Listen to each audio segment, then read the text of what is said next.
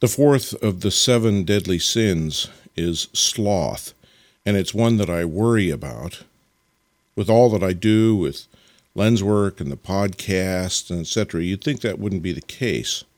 But I've noticed that with every creative project, I go through a period of procrastination, a dragging my feet at the beginning, because I know once I commit to a major project, it's going to pull me in directions and demand time and energy that I may or may not have, that I may not be willing to give, that I'm reluctant to surrender to the project.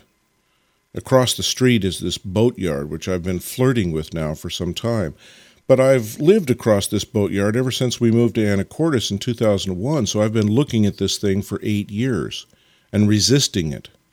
Partly because I know it's going to be a major project, partly because I've done this Made of Steel project years ago, and it's somewhat similar working guys and tools and metal shops and etc.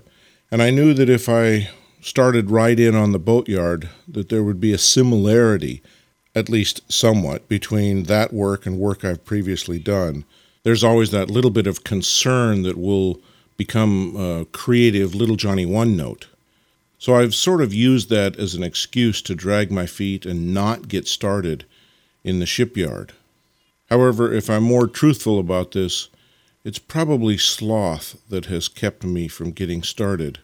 But I now have permission to go into the shipyard, and I'm ready to jump in with both feet.